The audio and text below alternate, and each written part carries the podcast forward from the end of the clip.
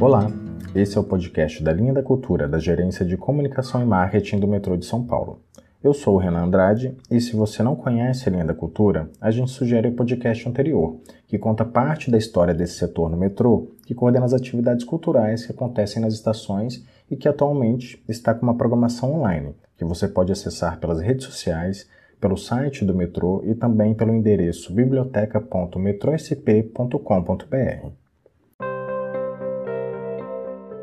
Bom, estamos na Semana da Mobilidade Urbana e na semana passada, no dia 14 de setembro de 2020, o metrô completou 46 anos de operação, que é o tempo desde quando o metrô começou a transportar passageiros, com a inauguração do trecho Jabaquara-Vila Mariana, da linha 1 azul, ocorrida em 14 de setembro de 1974.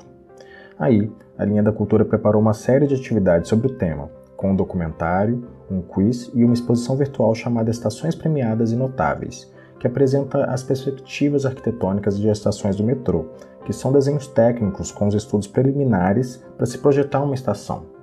Então, para a gente falar mais sobre esse tema, hoje a nossa conversa é com os arquitetos do Departamento de Arquitetura da Gerência de Projetos do metrô, a Fabiana Nonogaki, chefe de departamento, o João Carlos Taqueda, coordenador de projetos de arquitetura, urbanismo e paisagismo, e o Alfredo Neri, que é especialista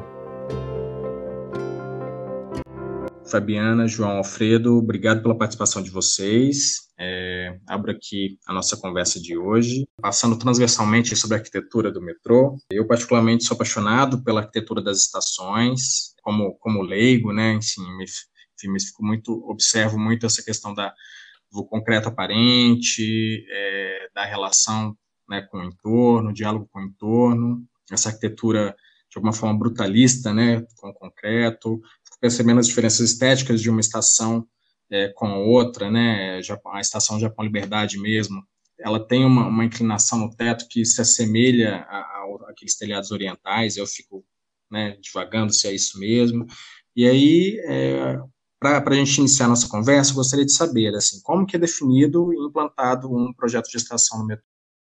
Bem, Primeiramente, a gente tem que entender a importância de um projeto de uma estação metroviária, a importância é, de que esse edifício vai ter no contexto da cidade, no atendimento das pessoas, milhares de pessoas por dia, dezenas de milhares de pessoas por dia. Né? É um projeto que é absolutamente democrático, né? porque atende pessoas de todas as classes sociais e, e atende igualmente a todas essas pessoas. E a importância também da inserção urbana deste edifício, dessa edificação, que é sempre uma edificação de grande porte, a ser implantada na cidade, no tecido urbano. O que se salienta na, projeto de uma estação metroviária é a integração entre as diversas disciplinas, as disciplinas de engenharia, de arquitetura e de sistemas. Eu penso que são poucos os projetos que apresentam uma integração tão marcante entre as diversas disciplinas. Arquitetos, engenheiros, geólogos, especialmente geólogos, geotécnicos, porque se tratam de edificações, na sua grande maioria, subterrâneas. Então, esse aspecto da integração interdisciplinar é um aspecto muito, muito curioso e muito importante é, na definição de um projeto de arquitetura de uma estação metroviária, das estações metroviárias. Quando você recebe da área de projeto funcional um traçado de uma linha, ou seja, por onde a linha vai passar na cidade, é, como que essa linha vai estar inserida é, na, na cidade, no tecido urbano, é, você tem uma localização das estações, e essas localizações das estações normalmente estão implantadas é, em corredores intermodais para que seja possível fazer a integração de modos de transporte de passageiro. Elas estão locadas em centros de interesse comercial ou em centros de interesse históricos. E, nesse sentido, é, como a nossa topografia, a topografia da nossa cidade é muito variável e o traçado do metrô não pode acompanhar absolutamente essa topografia, ele tem que estar numa certa profundidade para que os túneis possam ser executados e ele tem declinações, inclinações mínimas ou máximas para fazer é, o seu traçado vertical, o seu grid, nós vamos é, obter estações com diversas profundidades. Algumas estações mais rasas, da ordem de 20 metros de profundidade, estou falando da profundidade dos trilhos, algumas mais profundas, até a 40, 50 metros de profundidade. Essa profundidade vai definir o método construtivo da estação. Se as estações forem mais rasas, elas vão ser executadas preferencialmente em valas a céu aberto, isso é, se escava e começa a construir de baixo para cima como uma edificação normal, mas é preciso fazer uma grande escavação de todo o tamanho da estação até é, a profundidade, a maior profundidade. Lembre-se que uma estação tem da ordem de 140 metros de extensão e 20 metros de largura, aproximadamente, um pouco mais. É, se as estações são mais profundas, esse método de vala a céu aberto não pode ser aplicado. Então, são é, definidos ou um conjunto de poços secantes, ou um poço secante, ou um poço único, central, que deste poço vai ser aberto os túneis que vão conter as plataformas e as vias. O tratamento da arquitetura, na verdade, o projeto de arquitetura vai buscar dar um tratamento arquitetônico, estético, é, a esses métodos construtivos. Então, o projeto de arquitetura ele está muito preso ao método construtivo. Tá? Isso vale para o, os projetos em vala e vale especialmente para os projetos em túneis. Bem, mas além disso, o que é que se deve buscar num projeto de uma estação metroviária? Primeiro, a gente deve buscar a menor interferência na cidade.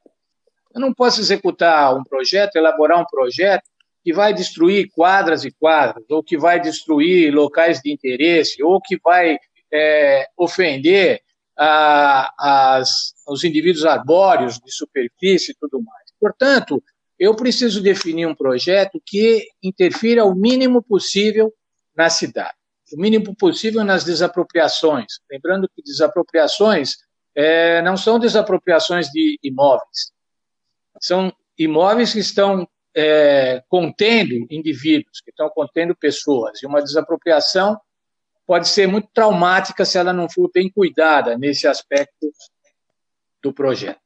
Eu devo também cuidar de não interferir grandemente na circulação da cidade, na circulação dos veículos, na circulação das pessoas.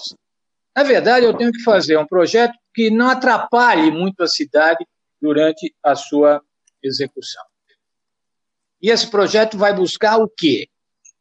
Um projeto de arquitetura de uma estação, ele é um projeto funcional, ele tem que funcionar. Qual é a função de uma edificação de estação metroviária? É trazer o usuário da superfície até a plataforma para que ele possa é, tomar, então, o seu meio de transporte se utilizando do metrô. O meu projeto, o projeto da estação, ele deve buscar essa funcionalidade, ele deve fazer com que esse percurso do passageiro seja feito com segurança, com conforto, com rapidez. E, enquanto arquitetos, nós temos que estar preocupados com a qualidade estética dos ambientes que esse usuário vai percorrer, desde a superfície até a plataforma. Então, em linhas gerais, o que move o projeto de arquitetura, o que estabelece o projeto de arquitetura, são essas características: o método construtivo, a menor interferência na superfície e a funcionalidade para atendimento pleno, atendimento satisfatório dos usuários. Obrigado, Nery. É, é, o que diferencia né, muito os projetos de estação é, de outros tipos de projetos né, da construção civil de projetos arquitetônicos é, é, a integração com a cidade, né, como que esse pensamento tem que estar constantemente integrado à relação com a cidade né, é, e com a população.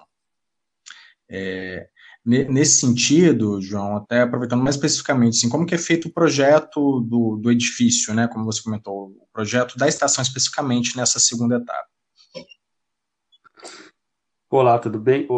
É, bom dia, né? É, então, é, o projeto, é, considerando todo o contexto que o Neri colocou muito bem, né? É, o projeto ele é, ele acaba sendo também um agenciamento de espaços, né? O projeto da estação. Depois que a gente percorre essa etapa, né? Que foi descrita é, pelo Neri detalhadamente, né? Do projeto funcional, das primeiras concepções, né, da, da, das definições que já são feitas desde é, do projeto funcional em termos de método construtivo, relação com o entorno e desapropriações, uma equipe específica de projeto vai entrar numa fase, a partir de um projeto básico, que é o detalhamento propriamente dito, né, é uma equipe também interdisciplinar, né, que envolve arquitetos é, em colaboração com engenheiros, é, para fazer o agenciamento dos espaços da estação propriamente dito. E o agenciamento desses espaços ele vai ocorrer é, é, a semelhança né, da, de, uma, de, um, de, um, de um projeto de uma edificação qualquer, mas com as devidas especificidades que, é, que são definidas no programa de uma estação. Como o Neri bem colocou, né, é, esse programa ele tem uma prior, ele dá uma prioridade para os espaços públicos, né, para os espaços de circulação. A maior parte do programa de uma estação e que vai definir como que um, o agenciamento de espaços e ambientes da estação vai se definir, tem a ver com a correta, com o correto dimensionamento dos espaços internos da estação para a circulação dos passageiros, com aquela premissa que foi colocada de que você tem que é, transportá-los, né, da, da área de desembarque que é a plataforma até a superfície da maneira mais confortável e segura possível, né. É, então, esse agenciamento ele depende de uma série de dados é, iniciais que vão condicionar o dimensionamento correto desses espaços para conferir segurança e conforto. Né?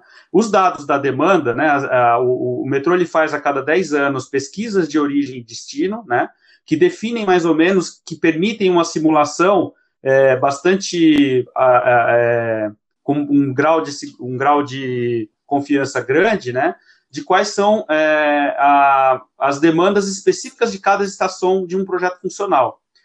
Aí você pega esses dados de origem e destino, eles são tratados em, mediante simulações, para que você consiga estimar em cada uma das estações de uma linha nova é, qual vai ser a área mais, o horário mais crítico de circulação, né? Que é o que a gente chama de hora, hora pico. Né? Normalmente a hora pico costuma ser na parte da manhã. Então, a gente faz o dimensionamento no projeto para essa situação mais crítica, que é a hora pico é, manhã. Se a, a, estação consegue atender com conforto e segurança essa hora pico, quer dizer, um dimensionamento correto de escadas, escadas fixas, é, escadas rolantes e áreas de corredores, para esse horário, ela vai certamente conseguir atender é, as necessidades da estação em qualquer outro horário, né? Então, essas simulações são fornecidas por uma gerência específica que é de planejamento para a gente e permitem que a gente consiga imaginar qual que é o bom atendimento, as larguras necessárias, as dimensões necessárias, desde a plataforma até a superfície, para que o passageiro não, não, não fique numa situação de insegurança mesmo quando você tem uma alta demanda para a estação num horário mais crítico, né? E aí, com base nisso, é, outros, outras é, em, em, torno dessas áreas de circulação, tanto públicas como privadas, são colocadas as demais funcionalidades, né, é, da estação, que são as bilheterias, né, as áreas de, de bloqueio, de passagem da área paga para a área não paga, é, e as demais áreas técnicas e operacionais que são necessárias para uma estação funcionar, ter a sua alimentação elétrica devidamente feita, né? Inclusive a alimentação dos trilhos é feita pela estação no trecho adjacente, então tem várias outras outros ambientes que compõem o programa da estação, além do ambiente de circulação, que vão completar o programa da estação como um todo, né? É, permitindo que ela funcione de uma maneira autônoma né, é, e, e, a, e, alimente também a linha como um todo. Eu acho que basicamente os requisitos principais do agenciamento de espaço são esses, né, é, com, com, outros é, acréscimos também que aí a Fabi pode comentar de uma maneira mais detalhada aí. Obrigado, obrigado, João. Só, só até aproveitando uma pergunta, esse é, dimensionamento de espaço, né, da hora pico, ele também tem uma perspectiva de pensar a longo prazo também, com, com o aumento da população ou de uma localização específica? Só uma, uma dúvida. Exatamente, Renan. É, existe essa perspectiva, né? Todas as, as demandas são simuladas, né? São colocadas numa simulação é, para que a estação consiga atender é, de maneira confortável e segura é, é, e operar para um horizonte de pelo menos é, daqui a 20 anos, mais ou menos. Então, as simulações são feitas para uma demanda futura, inclusive considerando novas integrações possíveis com linhas futuras, né? Sim, bacana. Bom, é, agora a Fabiana, puxando mais a sardinha para o meu lado, né, nosso lado aqui da linha da cultura, é, pensando na ambientação estética, né, até referenciando aí a formação do acervo de arte contemporânea, né, o Arte no Metrô, da linha da cultura, hoje com 91 obras de arte. Então, como que se pensa a integração com esses projetos aí no projeto de, de arquitetura? Bem, é, dados os requisitos para a implantação de um projeto de uma estação, né, no que refere ao traçado, às possibilidades construtivas, à circulação, acomodação né, dos passageiros de forma segura e confortável, né, como o Neri e o João já trouxeram, a gente adiciona aquilo que vai atribuir qualidade ao projeto, né? É aquilo que, que traz uma sensação de admiração, de agradabilidade por estar ali, da percepção da escala individual da pessoa, né? Isso é o que nós chamamos de ambientação. Então, a arquitetura, ela traz essa função estética né, e essa qualidade que o metrô sempre buscou em seus projetos. Tem até uma fala do Marcelo Fragelli, né, que é, é arquiteto e até então havia projetado estações elevadas da linha 1, de que uma vez ele foi convidado para estudar algumas estações subterrâneas, porque o consórcio tinha ganhado a concorrência para o projeto preliminar do Metrô Rio, né, e eles estavam com o arquiteto Oscar Niemeyer. Aí o Fragelli ficou instigado e perguntou para o consórcio, né, por que o Niemeyer não vai participar? E eles falaram: olha, como é subterrâneo o metrô, né? É, não vai ter arquitetura, não precisa de arquiteto. Então eles concordavam que, como aquilo ali não tinha fachada, não haveria arquitetura. Então, olha a construção, né, que o Marcelo Fragelli teve que, que trabalhar assim no seu conceito e depois, uh, depois espalhar para esse conceito para a história dos metrôs, né? Então, o arquiteto ou arquiteta, né, ele busca não só caracterizar esse ambiente de, de, estação de metrô por meio de elementos de acabamento, forma dos pilares, cores, guarda-corpo, mas também, principalmente, é, definir e esgotar as possibilidades espaciais da estação ela pode ser enterrada, superfície ou elevada, né? Então, assim, só reiterando aquilo que o Neri e o João comentaram, né? O arquiteto, arquiteta, ele atua em conjunto com essas equipes de engenharia desde o início, né? Que estão definindo aí o método construtivo, as soluções estruturais, e depois também vai atuar em conjunto com as áreas de, de sistemas, né? Os engenheiros de sistemas que vão garantir é, o funcionamento integral do transporte das edificações, né? E essa ambientação, ela se faz presente em várias qualidades do projeto de uma estação.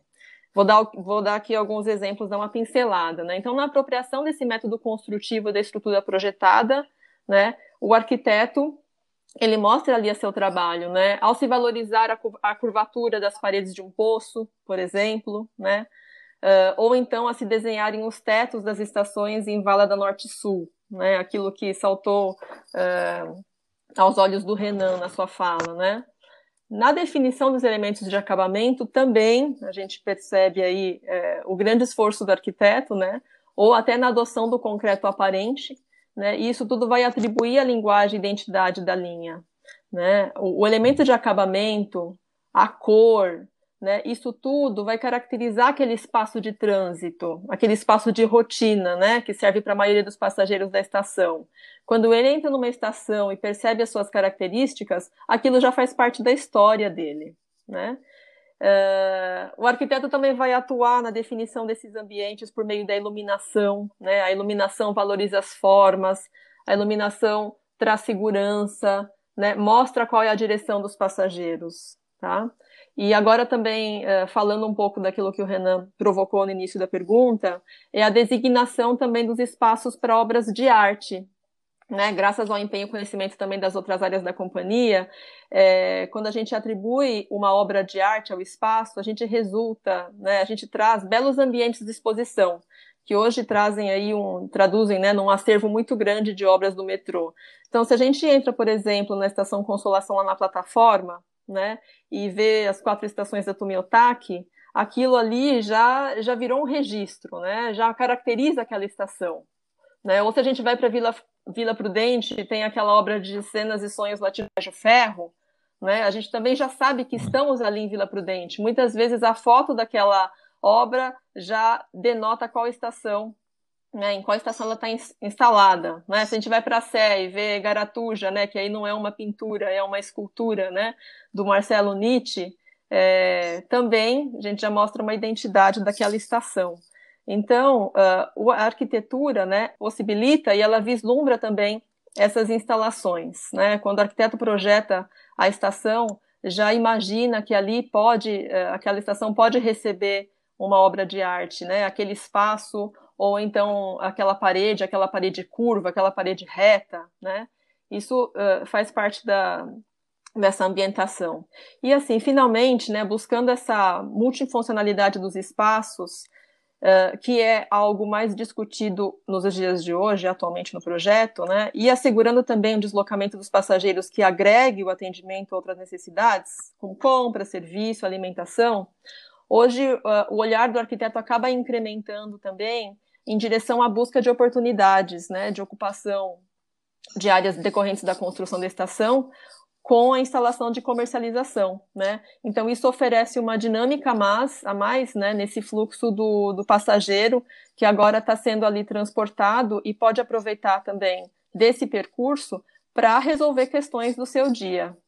Tá? Então eu acho que esses pontos eles são os mais emblemáticos quando a gente é, conversa sobre a ambientação, né, dos espaços que a arquitetura do metrô produz. Maravilha. Muito obrigado, Fabiana. É muito interessante perceber, assim, nas três falas, toda a necessidade de, de integração com a cidade, de relação, sobretudo, de pertencimento da população com a cidade e com as estações, né? É, na sua fala aí é, de como a população pode identificar a estação, né, é, tanto pela arquitetura quanto a sua ambientação, até pela cor, assim, eu vejo quando eu estou em São Joaquim que eu tenho aquela uma parede mais amarronzada, enfim, ou quando você se referencia por uma obra de arte, né, ou até mesmo pelo nome, né, a gente teve uma conversa na nossa série de, de pesquisa, né, também da linha a série do metrô, né, que é sempre um convidado que vai falar sobre determinado tema do metrô que está na nossa biblioteca, a Patrícia, a arquiteta Patrícia Truzzi, comentou sobre como é pensado o nome das estações, né, então, toda essa relação de pertencimento é totalmente importante para a concepção desses projetos. É, Bom, é isso. Muito obrigado aí pela participação de vocês. Foi um encontro muito bacana. Eu acho que ainda é curto, tem muito mais, mais assunto para a gente conversar. É, obrigado aí ao Departamento de Arquitetura também pelo, né, capitaneado aí também pelo João no, no projeto é, de exposição que a gente realizou aí recentemente, Estações Premiadas e Notáveis. Né, então, inclusive, quem está ouvindo o podcast, fica o convite para quem puder conhecer a exposição, é com 46 imagens aí de, de projetos, é, estudos preliminares e projetos arquitetônicos aí do metrô. É, e é isso. Bom, muito obrigado. E a, até a Fabiana tinha sinalizado aí outros assuntos aí para a gente pensar uma, um, uma continuidade aí no, no nosso podcast, fazer uma segunda parte, né? Perfeito, Renan. Eu agradeço também a oportunidade por, de participar aqui do podcast. A gente gosta muito de falar de arquitetura, ficamos muito à disposição também da linha da cultura. Muito obrigada. Obrigado você, Fabiana. Obrigado, João, Eri. Obrigado, Renan. É, sempre ficamos disponíveis aí. Também é um prazer para mim falar sobre a concepção de arquitetura das estações. Muito obrigado. Sim, também aqui é, eu fico muito grato em poder falar sobre a arquitetura do metrô. A arquitetura do metrô é alguma coisa que tem é, nos fascinado, quer dizer, a nossa vida tem sido arquitetura do metrô.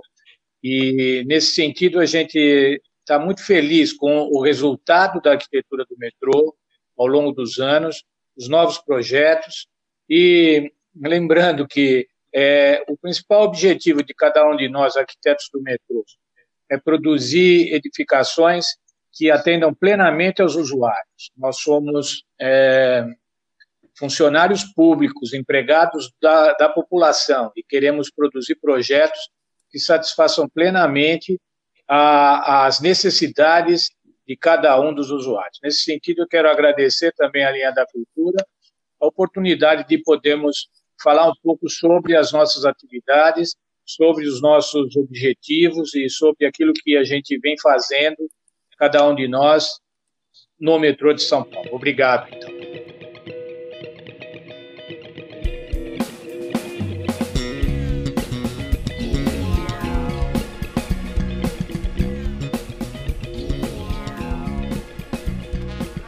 Bom, esse foi o podcast da Linha da Cultura, da Gerência de Comunicação e Marketing do Metrô de São Paulo. Eu sou o Renan Andrade e esse episódio teve edição de Ana Araújo.